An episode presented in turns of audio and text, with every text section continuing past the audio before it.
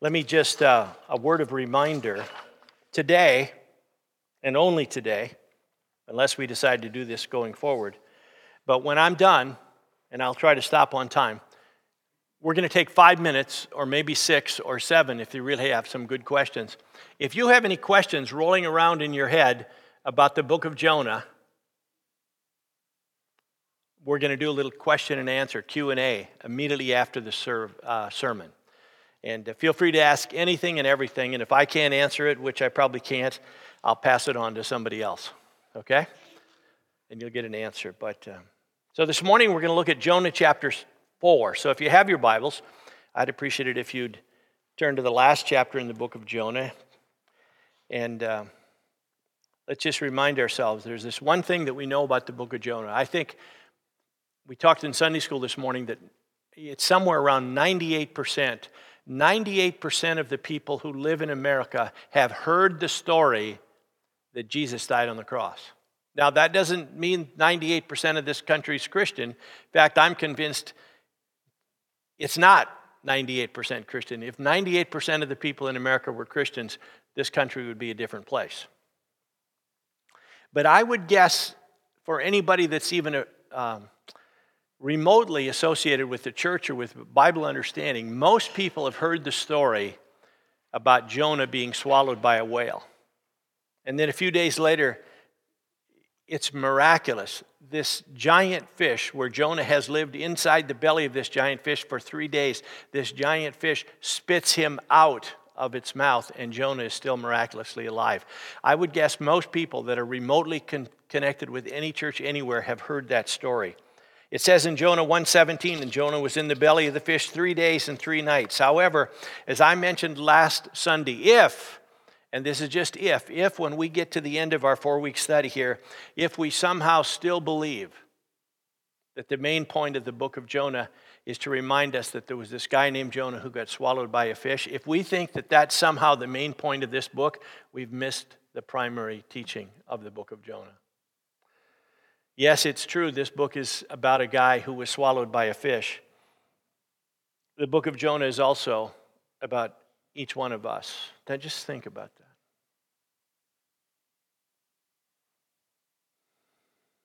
I think there are things that are taught in Scripture.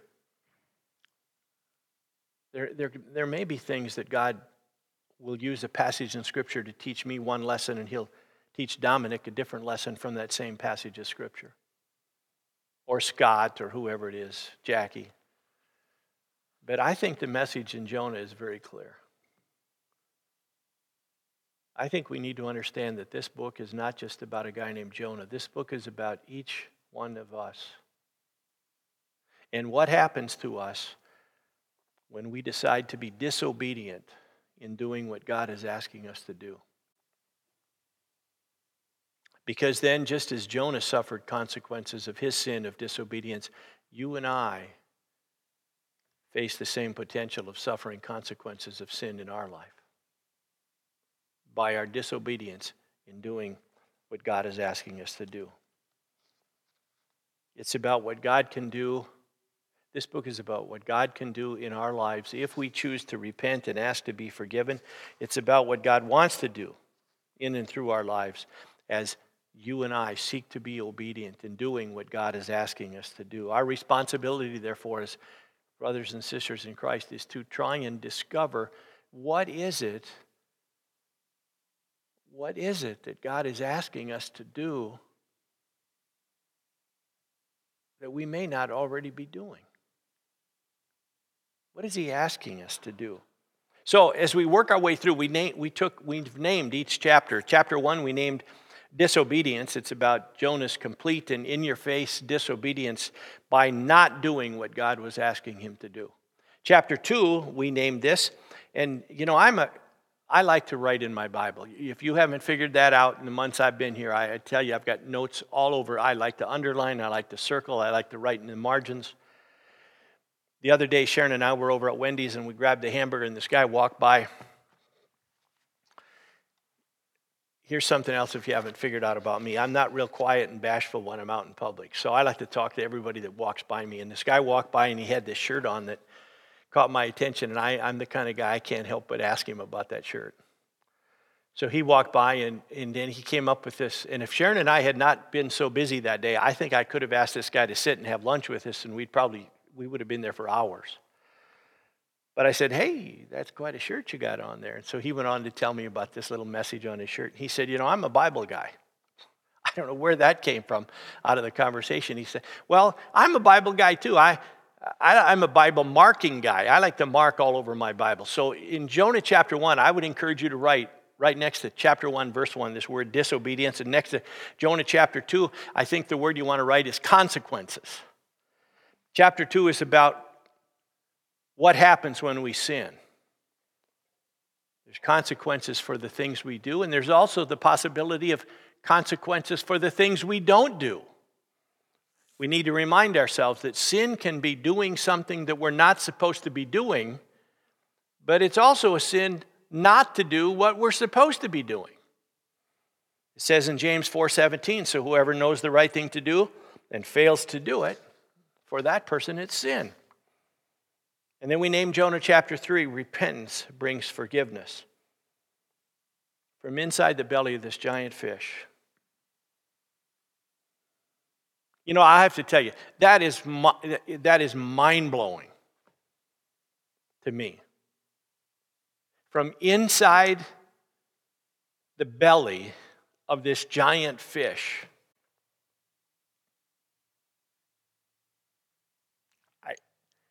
It's a God thing.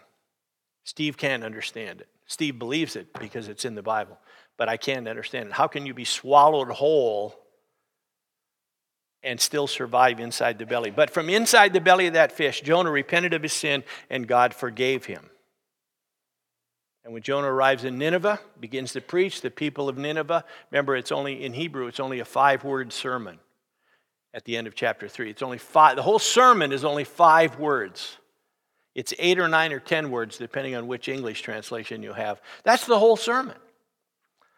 And the whole town repents of their sin, and God relents from doing them harm. It says in Jonah 3, verses 8 through 10 But let man and beast be covered with sackcloth, and let them call out mightily to God.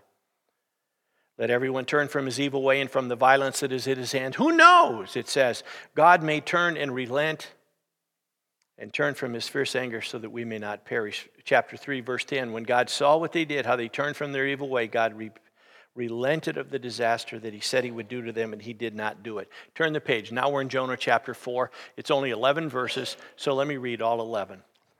Chapter 4, verse 1 But it displeased Jonah exceedingly, and he was angry.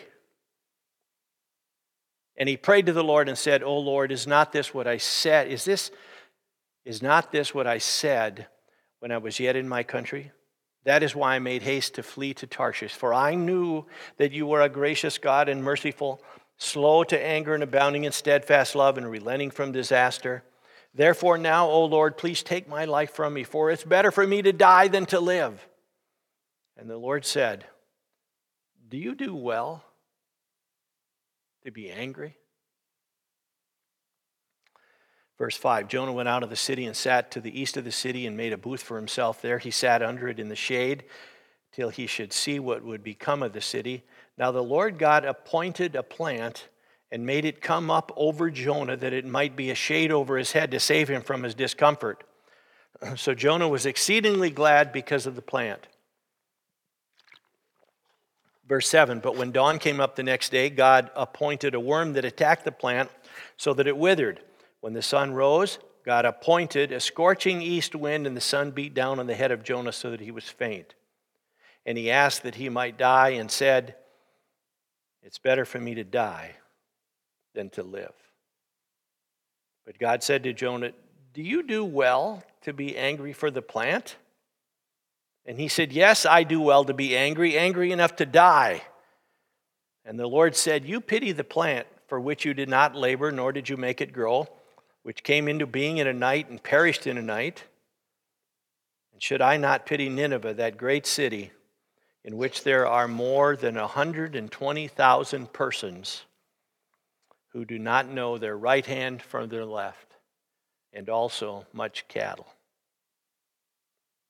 Wow. Jonah chapter 1, 2, 3, 4 is like this.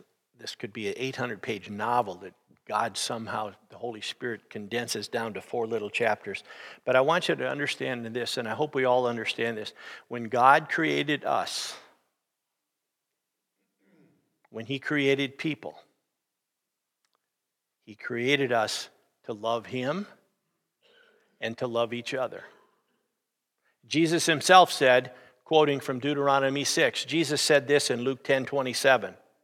You shall love the Lord your God with all your heart and with all your soul and with all your strength and with all your mind, and your neighbor as yourself. But here's what happens sin enters our life. And as this sin enters our life, we become less focused on loving God and more focused on what we think God is doing wrong. Or maybe we could say we become less focused on loving God and more focused on what we think God should be doing or not doing. And as sin enters our lives, we become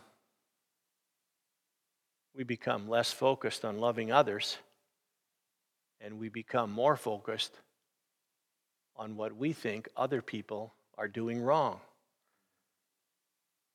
As sin enters our life, we become less focused on loving and more focused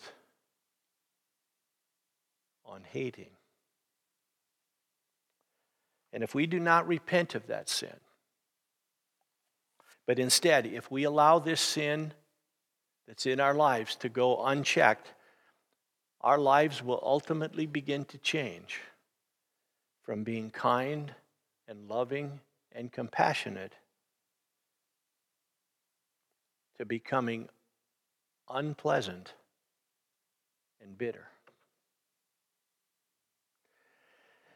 Now, my experience and what I'm going to share for the next minute or two is just my experience of after being in ministry for more than 30 years. I'm, I'm going to share what I've observed in people over the last 30 years. I have discovered when a Christian or a person who professes to have faith in Christ. And I've seen this happen multiple times.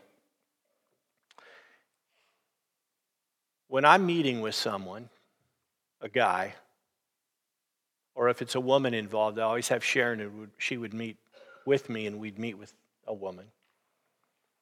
But I or we together have discovered that when people who at one time seemed happy and joyful and thankful for things, when their lives begin to change from happy and grace filled and joyful, and when their life changes to all of a sudden they're mad at the world and they're mad at everybody, and even specifically they're mad at some certain people, it is almost always evidence of unconfessed sin. Now, as I thought about that this week, and, and I did pause for a moment, I couldn't think of a single situation in the last 30 years where that wasn't true. When somebody would come to me, or a couple would come for counseling, or a guy would come for counseling, or a woman would call and say, Pastor, can I get together with you? I've got something going on in my life and I need to talk about it. Well, I would always arrange that through Sharon. But I can't think of a single time in 30 plus years where somebody came and this person at one time was a, the most joy filled, happy, gracious, kind, loving person you could ever want to meet. And where I saw, or we together, we saw this person's life change from that loving, gracious, kind, gentle person to someone who's now they're angry at people, they're angry at the world.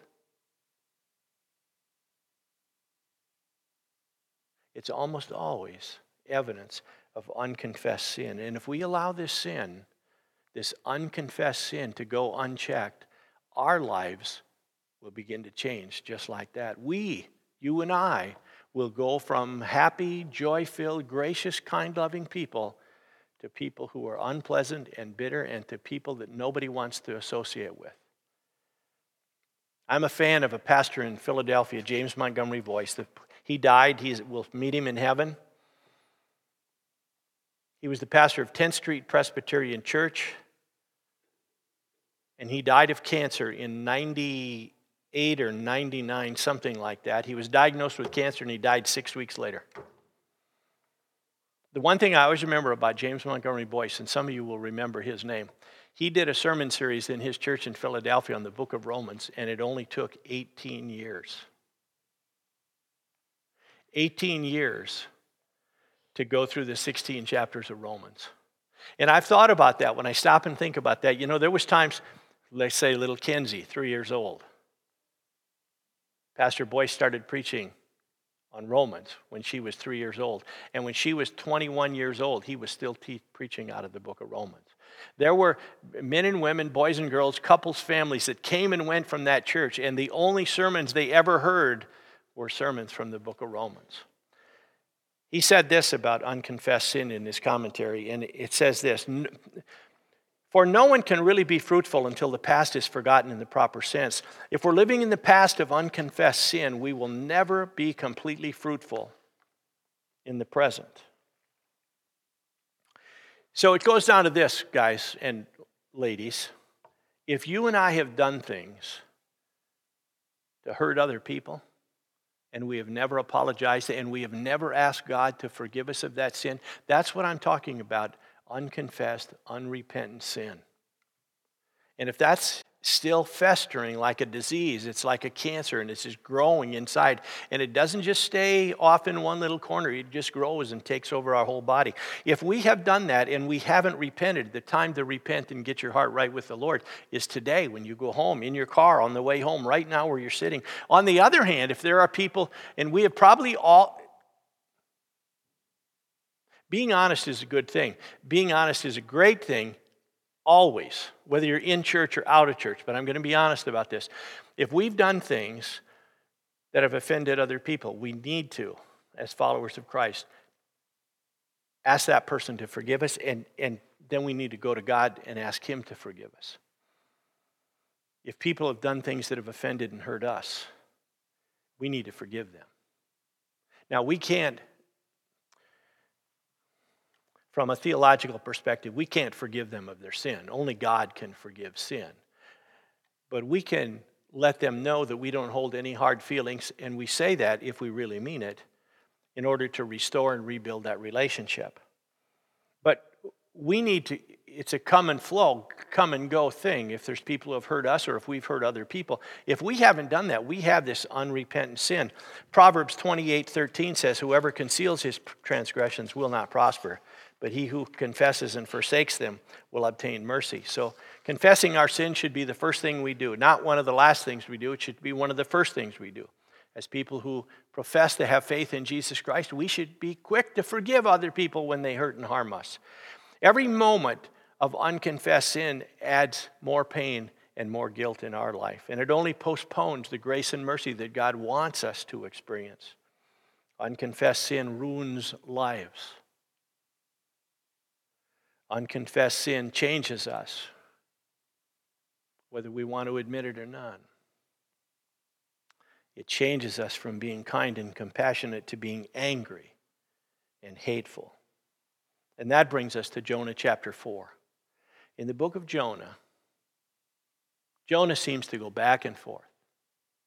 Chapters 1, 2, 3, and 4. He, he goes back and forth between having a soft and kind heart and then we read a few more verses and it seems like he has this hard heart. He's angry about things.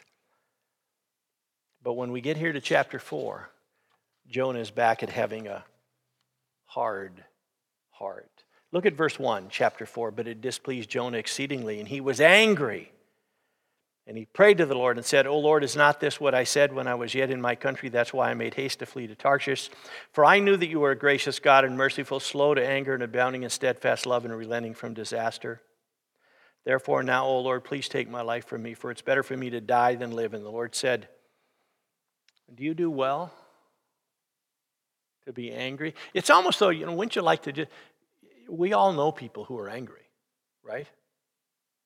Unless you're living in a bubble someplace. We've all known people who get angry. You know, almost like say, does, does all that getting angry, does that help? It doesn't help with anything. Can't you hear Jonah as he as he just verbalizes these things that we just read in these first four verses? I knew it, God. I told you this was going to happen. You went back on your word just as I said you would. That's why I didn't want to come to Nineveh in the first place. Because of their wickedness, you were ready to destroy the whole city, but no, no, no. Now you let the people repent. You should have destroyed the whole town. Be done with it. But I know you're a God of love, and, but love has its limits. Some people you are not supposed to love. This is Jonah's attitude. Just kill me, he says, if you're going to be that way. Yes, it's true. This unconfessed sin in our lives will ultimately change us from being kind and compassionate to being callous and bitter. And Jonah is the ultimate example of this kind of behavior. So, the best thing that Jonah could do would be to repent of his sin and ask God to forgive him. But no, that's not what he does in chapter 4. Look at verse 5. Jonah went out of the city and sat to the east of the city and made a booth for himself there. He sat under it in the shade till he could see what would become of the city. Some of us have a uh, Reformation study Bible, and it says this in verse 5. At least it said this in my Bible. Grateful for his, this, this is the editorial comment for verse 5. Grateful for his own deliverance, Jonah still refuses to accept that of the Ninevites. You know, do you realize you and I are strange people? You're, especially, I'll be as strange as anybody in the room, but you're second, okay? You know, we want God to forgive us of everything we've ever done that's wrong. Oh, and we can't ask for forgiveness. I hope we're quick to ask for forgiveness. But then we want God to take revenge on somebody else for what they've done that was probably not as bad as what we did. That's what's happening here. Jonah still refuses to accept the, the forgiveness of the Ninevites, hoping that the Lord will execute judgment, it says in verse 5 commentary. Jonah leaves the city for a vantage point. He, what's going on in this guy's head? He wants to go out and get on a little hill someplace so he can look at what happens down in here, how God is going to destroy this city. But no, now, now these people are repenting. And now he's mad about it.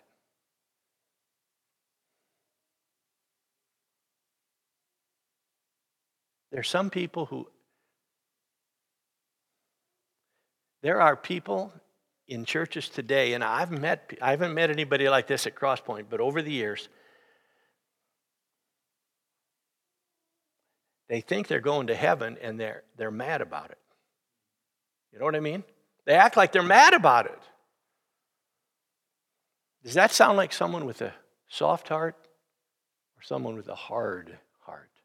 Look at verse 6.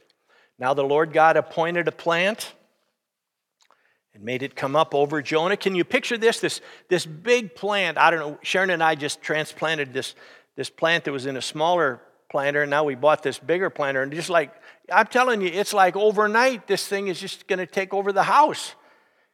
Well, I picture this plant. It's coming up just a little seedling that just popped through the, the earth, and now all of a sudden it's coming up and over his head. He appointed this plant and made it come up over Jonah that it might be a shade over his head to save him from his discomfort. So Jonah was exceedingly glad because of the plant. And while Jonah is still on this hill overlooking the city, God provides this plant to offer him protection from that hot sun in the Middle East. It says in verse 6 that he's exceedingly glad. Then, but then turn the verse. Look at verse 7. But when dawn came up the next day, God appointed a worm that attacked the plant so that it withered. Verse 8 When the sun rose, God appointed a scorching east wind, and the sun beat down on the head of Jonah so that he was faint. And he asked that he might die and said, It's better for me to die than to live. So now we have this same God who instructed Jonah to travel to Nineveh back in chapter 1. Same God. The same God who created the storm out there on the Mediterranean Sea. It's the same God. The same God who appointed this giant fish in the Mediterranean to swallow Jonah whole. It's the same God. It's the same God who allowed Jonah to live inside the belly of that giant fish for three days. It's the same God and it's the same God who now provides this plant to provide comfort from the hot sun. That same God is the God who provides the worm that eats its way into the plant and the plant dies. And after the plant dies, here comes that terrible east wind. Verse 8 says this It's better for me to die than to live. Now, verse 9, God repeats the same thing that he said back in verse 4. Do you do well to be angry? In other words, is this anger of yours causing good things to happen? Why are you angry? Is that going to help anything? But Jonah is now so mad at God that it seems he would rather die than give up his anger. Look at verse 10. God is trying to get Jonah to consider a bit of simple reasoning by comparing Jonah's situation with God's situation. Here's what he says You watched a vine get eaten away and got all worked up with concern and pity over the vine. But the vine had nothing to do with you. You didn't have anything to do with that. You pity the plant for which you did not labor, nor did you make it grow, which came into being in a night and perished in a night. Think about the real value of this vine. Is the vine more important than people? Not at all. Jonah's concerned about the plant, God's concerned about the people. God is saying, if you love that vine as much, can't I love the people of Nineveh just as much? And then verse 11, and I think that's the last verse. And should I not pity Nineveh, that great city in which there are more than 120,000 persons who don't know their right hand from their left? And also much cattle. Verse 11, you remember we talked about this in verse 3. I said there's another in chapter 3, it talks about how the city of Nineveh is 50 miles across. Remember, it takes three days to walk across Nineveh, and on an average, a healthy adult can walk, if we wanted to try it, can walk 17 miles in one day. So if it's three days' journey, it's about 17 miles from the east side to the west side of Nineveh. And I said in chapter 4, there's another clue to how big this city is, and it's in verse 11. Should I not pity Nineveh, that great city in which there are more than 120,000 people who do not know their right hand from their left? You know, I'm not sure. I don't really know. I, my grandkids are beyond this, but at some point, Kenzie might be a good one to ask here. I'm not sure how old children are when they understand the difference between their right hand and their left. Two, three, four years old, if there are 120,000 people in the city of Nineveh who still don't know the difference between their right hand and their left hand, I mean, that would mean there's 120,000 people in Nineveh who are four or five years old. Now, if there's 120,000 people who are four and five year old, just think of the population of the city. We're talking a million people without even figuring it out. At any rate, Nineveh is a big city, and God cares about each person. It says in 1 John chapter 4, verse 8, anyone who does not love does not know God, because God is love. And in the ESV study Bible, it makes this comment about verse 8, John, 1 John 4. God continually gives himself to others and seeks their benefit. So let's go through. Here's our four chapter titles if you want to write them in your Bible. Chapter 1, disobedience. Chapter 2, consequences. Chapter 3, repentance brings forgiveness. And chapter 4, I changed after I printed that slide. Chapter 4, I had confessed sin changes our heart, and I, that's still okay. But I think we could say confessed sin hardens, unconfessed sin hardens our heart. So let me have an application and then let's take a couple questions. Here's an application. How many people right now do you have on your hate list? People who have done things to you that you still have not forgiven them of, and you don't even feel like you're ready to forgive yet. How many people are on that list that should be on your love list? And my question is how many people are on that list that should be on the other list? And how long is it going to take you to forgive them of whatever it is they did so that you can put them on your love list because God doesn't have two lists. God loves people. And He sent Jesus to die on the cross as the full penalty for our sin so that we could be in a right relationship with Him if we put our faith in Christ. If there's people on that hate list of yours, I just want to encourage you to get them off of that list. Forgive them for what it is that they did. Ask God to help you restore that relationship. Sometimes there's people, we can't even get in a friendly relationship with people, but the, the minimum we can do is ask God to forgive us for holding a grudge against those people.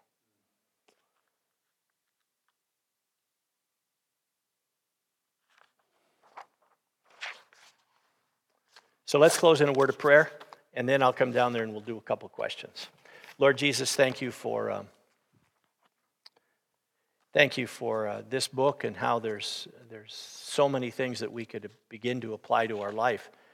Uh, Lord, I just think about the people who are on our hate list, and I hope that there's not a lot of people on those lists. But Lord, if there's people that we're holding grudges against, forgive us of that. And help us, Lord, to come before you individually and ask to be forgiven. Lord, I just pray that we could take these lessons not just for today, but that we could hold these lessons close as we walk through life. In Jesus' name we pray. Amen.